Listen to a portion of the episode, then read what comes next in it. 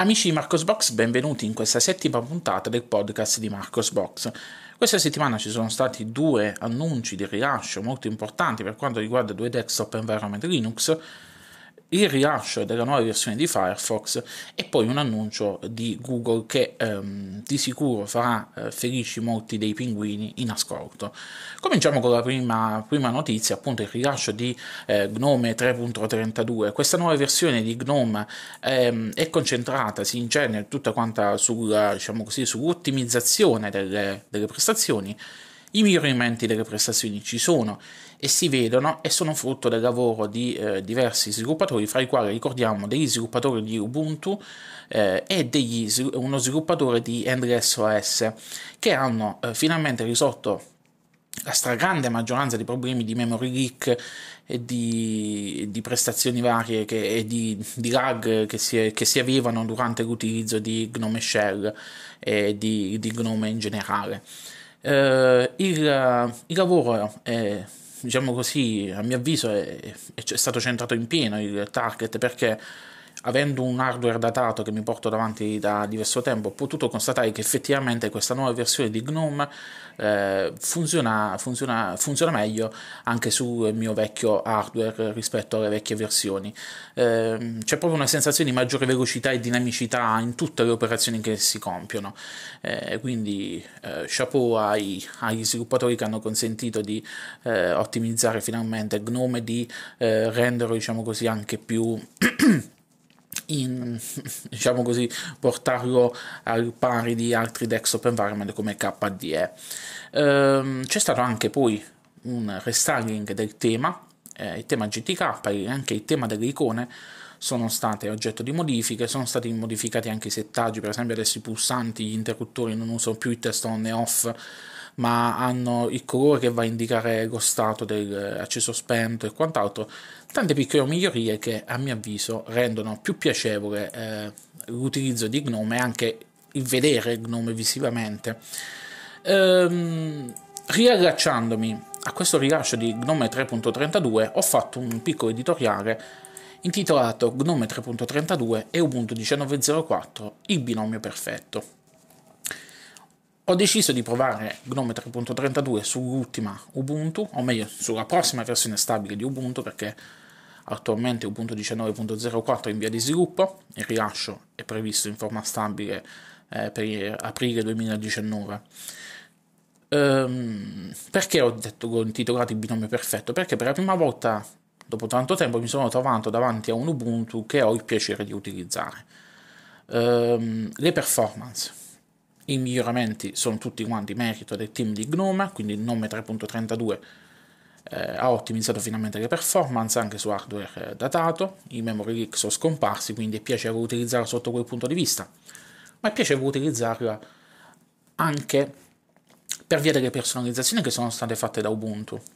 Come ben saprete, l'esperienza utente di Gnome Shell su Ubuntu è eh, personalizzata eh, sia nei vari settaggi eh, che troviamo, tipo per esempio che ne so, l'attività in alto a sinistra che è disattivato, eh, l'impostazione che di default ti fa vedere giorno della settimana, data e ora, eh, e altre ottimizzazioni che sono state personalizzazioni qua e là, tipo il default del, che ne so, del, di Nautilus che è impostato al 50% dello zoom, della, della grandezza dell'icona e quant'altro.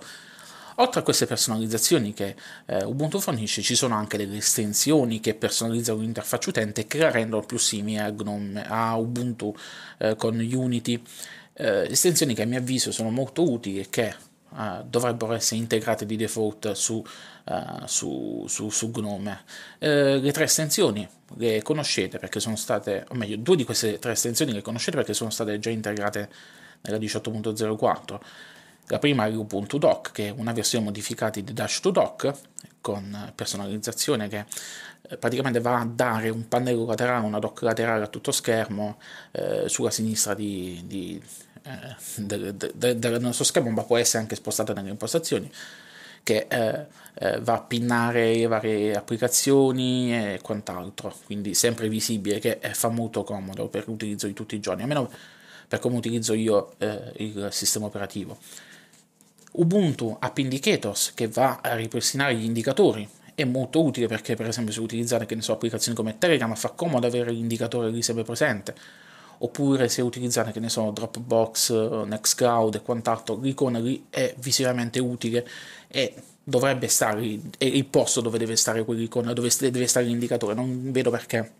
Non continuo a non capire perché in Gnome hanno deciso di eliminare il supporto agli indicatori. Vabbè l'ultima estensione che è stata aggiunta a questo giro è Desktop Icons. Cosa fa Desktop Icons? Desktop Icons praticamente, come dice, lascia, lascia traspirare il nome, eh, è una eh, estensione che va a eh, ripristinare la funzionalità del posizionamento delle icone sul desktop.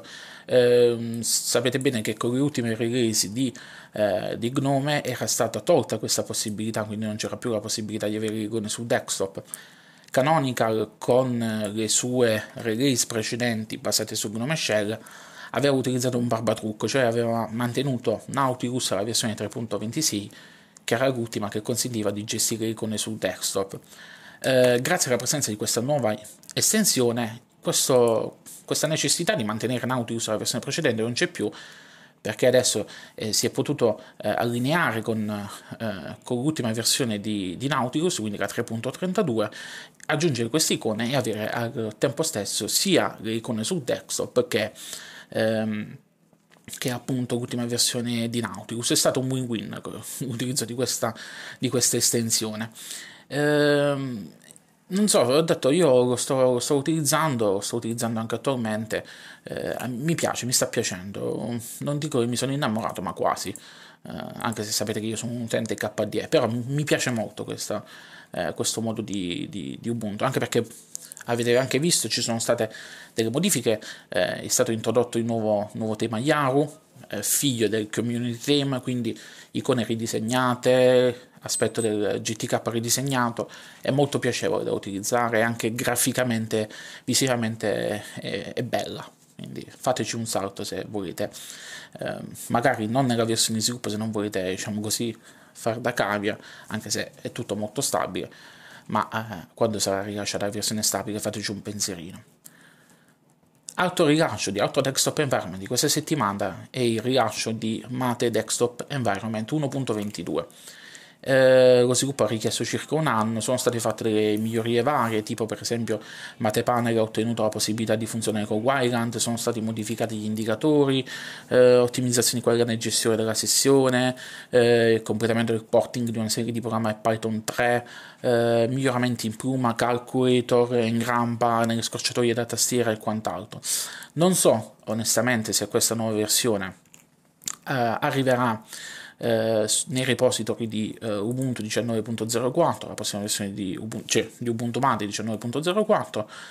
Uh, spero di sì, uh, attualmente però tutto, tutto tace, uh, però spero per gli utenti che vogliono provare, gli utenti di Ubuntu, di Ubuntu Mate, spero che l'aggiornamento arrivi, arrivi, per la prossima versione di, della propria distro, o spero che venga messo su un PPA ufficiale per poter aggiornare anche perché fa sempre piacere avere l'ultima versione. Um, rilasci, rilasciato anche questa settimana la nuova versione di DraftSig. Che cos'è? È un CAD che eh, viene rilasciato con licenza freeware. Eh, il codice non è, non è, libero, però è l'unico, l'unico CAD, diciamo così, professionale che è possibile avere su, eh, su Linux. Eh, questa nuova versione, la 2019 SP0, eh, continua a essere gratuita per Linux e macOS perché è ancora etichettata come diciamo versione beta. Eh, per Windows non è più gratuita, per Windows ci sarà da acquistare adesso in questo caso una licenza. Eh, quindi questo mi lascia presagire che magari se non è quest'anno ma l'anno prossimo diverrà a pagamento anche per per Linux e macOS, poi vedremo, speriamo, speriamo di no, speriamo che continui a essere diciamo, freeware per, per, per, per, Linux e macOS, perché appunto come dicevo l'unica, l'unica possibilità che si ha di utilizzare un CAD decente con supporto DVG nativo anche l'ultima versione di DVG su, uh, su Linux. Uh, fra l'altro in questa ultima versione è stato anche corretto quei, quei problemi che si avevano con Linux per quanto riguarda il copia e incolla di alcune cose, eh, quindi quindi speriamo, speriamo che non venga tolta la gratuità anche per, per Linux. Eh, parlando sempre di rilasci, c'è stato il rilascio di Firefox 66, anche in questo caso questa release di Firefox così come Gnome, diciamo che è la settimana delle ottimizzazioni, e, um, si basa sul miglioramento delle prestazioni. Eh, c'è una fluidità maggiore, lo scorrimento delle pagine è più fluido, eh, miglior, minor consumo di risorse, perché adesso per esempio le estensioni che prima memorizzavano le impostazioni in singoli file JSON, adesso vengono, vengono memorizzate in un singolo eh, in un database di Firefox, quindi questo ha consentito di ridurre il consumo di RAM, migliorare la navigazione, le prestazioni e quant'altro. Sono state aggiunte alcune migliorie di cui ne avevamo parlato negli scorsi mesi, adesso ad esempio Firefox impedisce ai siti web di riprodurre automaticamente il suono, eh, dovrebbe essere per impostazione predefinita se uno ha un profilo nuovo, se uno ha un profilo vecchio eh, ho visto che sia su Windows che su Linux ho dovuto andare a spuntare questa voce. Uh, ci sono stati appunto dei miglioramenti delle prestazioni generali, alcune uh, ottimizzazioni dell'interfaccia, mh, sono state modificate uh, che ne so, la, la, sezione delle scorciatoie da tastiera che è stata ridisegnata, mh, modifiche per quanto riguarda i, i, temi per Windows 10, ha aggiunto il supporto a Windows Hello su Windows 10, ha aggiunto un supporto base per la touch bar di macOS. Per noi utenti Linux la prima la cosa più importante è che è stato risolto un bug che eh, causava il blocco di Firefox durante il download dei file. Adesso questo bug è stato risolto. E un'altra cosa che è stata aggiunta per Linux è che per impostazione predefinita, però ho potuto constatare sia su, che sulla, sulla mio punto che eh, non è propriamente così, ma non, devo vedere bene con un profilo nuovo per vedere se, se, se mettendo un profilo nuovo funziona. E mh, adesso per impostazione predefinita la barra del titolo è sempre nascosta in modo da da allinearsi alle linee guida di eh, GNOME. Eh, devo vedere, devo fare qualche prova perché ho detto ho visto che eh, mio, nel mio caso non, non era, non era pre, pre, pre disattivata.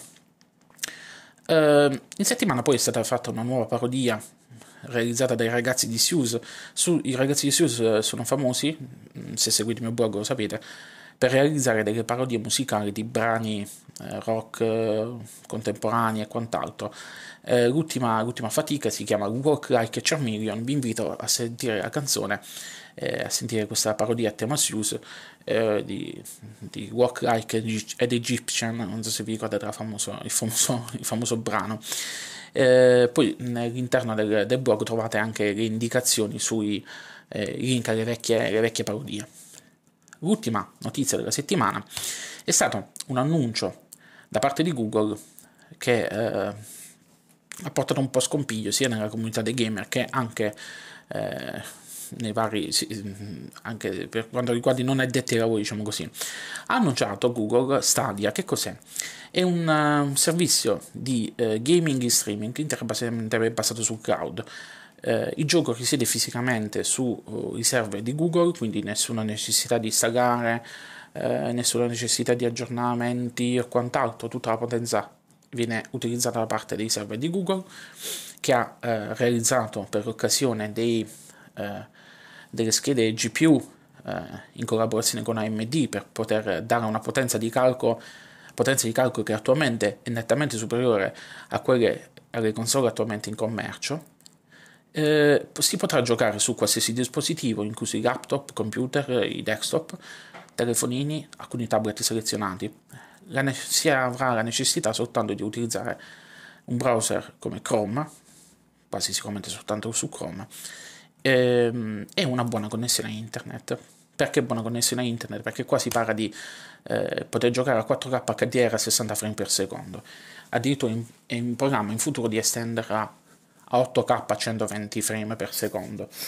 Vedremo eh, come si evolverà questo servizio perché comunque sappiamo che per esempio in Italia eh, noi le connessioni nostre fanno abbastanza schifo, vedremo se sarà apprezzato da chi fa gaming competitivo perché l'input lag in questo caso è eh, micidiale per chi fa gaming competitivo sono state aggiunte diverse funzionalità eh, di sharing su YouTube e quant'altro, quindi Google vuole legare tutta la sua piattaforma. Perché ve ne sto parlando di, di sto Stadia? Perché eh, il software che fa girare questa infrastruttura è Debian. Eh, Google ha utilizzato, utilizza, ha deciso di utilizzare Debian Linux e di utilizzare le API Vulkan. Speriamo, eh, lo spero con tutto il cuore, che eh, questa decisione da parte di Google di utilizzare Debian e l'API Vulkan portino delle ripercussioni anche in ambiente Linux, con delle ricadute magari per l'ottimizzazione del codice e quant'altro. Eh, speriamo, speriamo che, che, che, arrivi qualche cosa anche a noi, che arrivi qualche briciolo anche a noi utenti Linux. Bene, con questa notizia ho concluso per questa settimana. Lunga vita e prosperità a tutti quanti e ci vediamo con la prossima puntata del podcast di Marcos Box. Ciao ciao.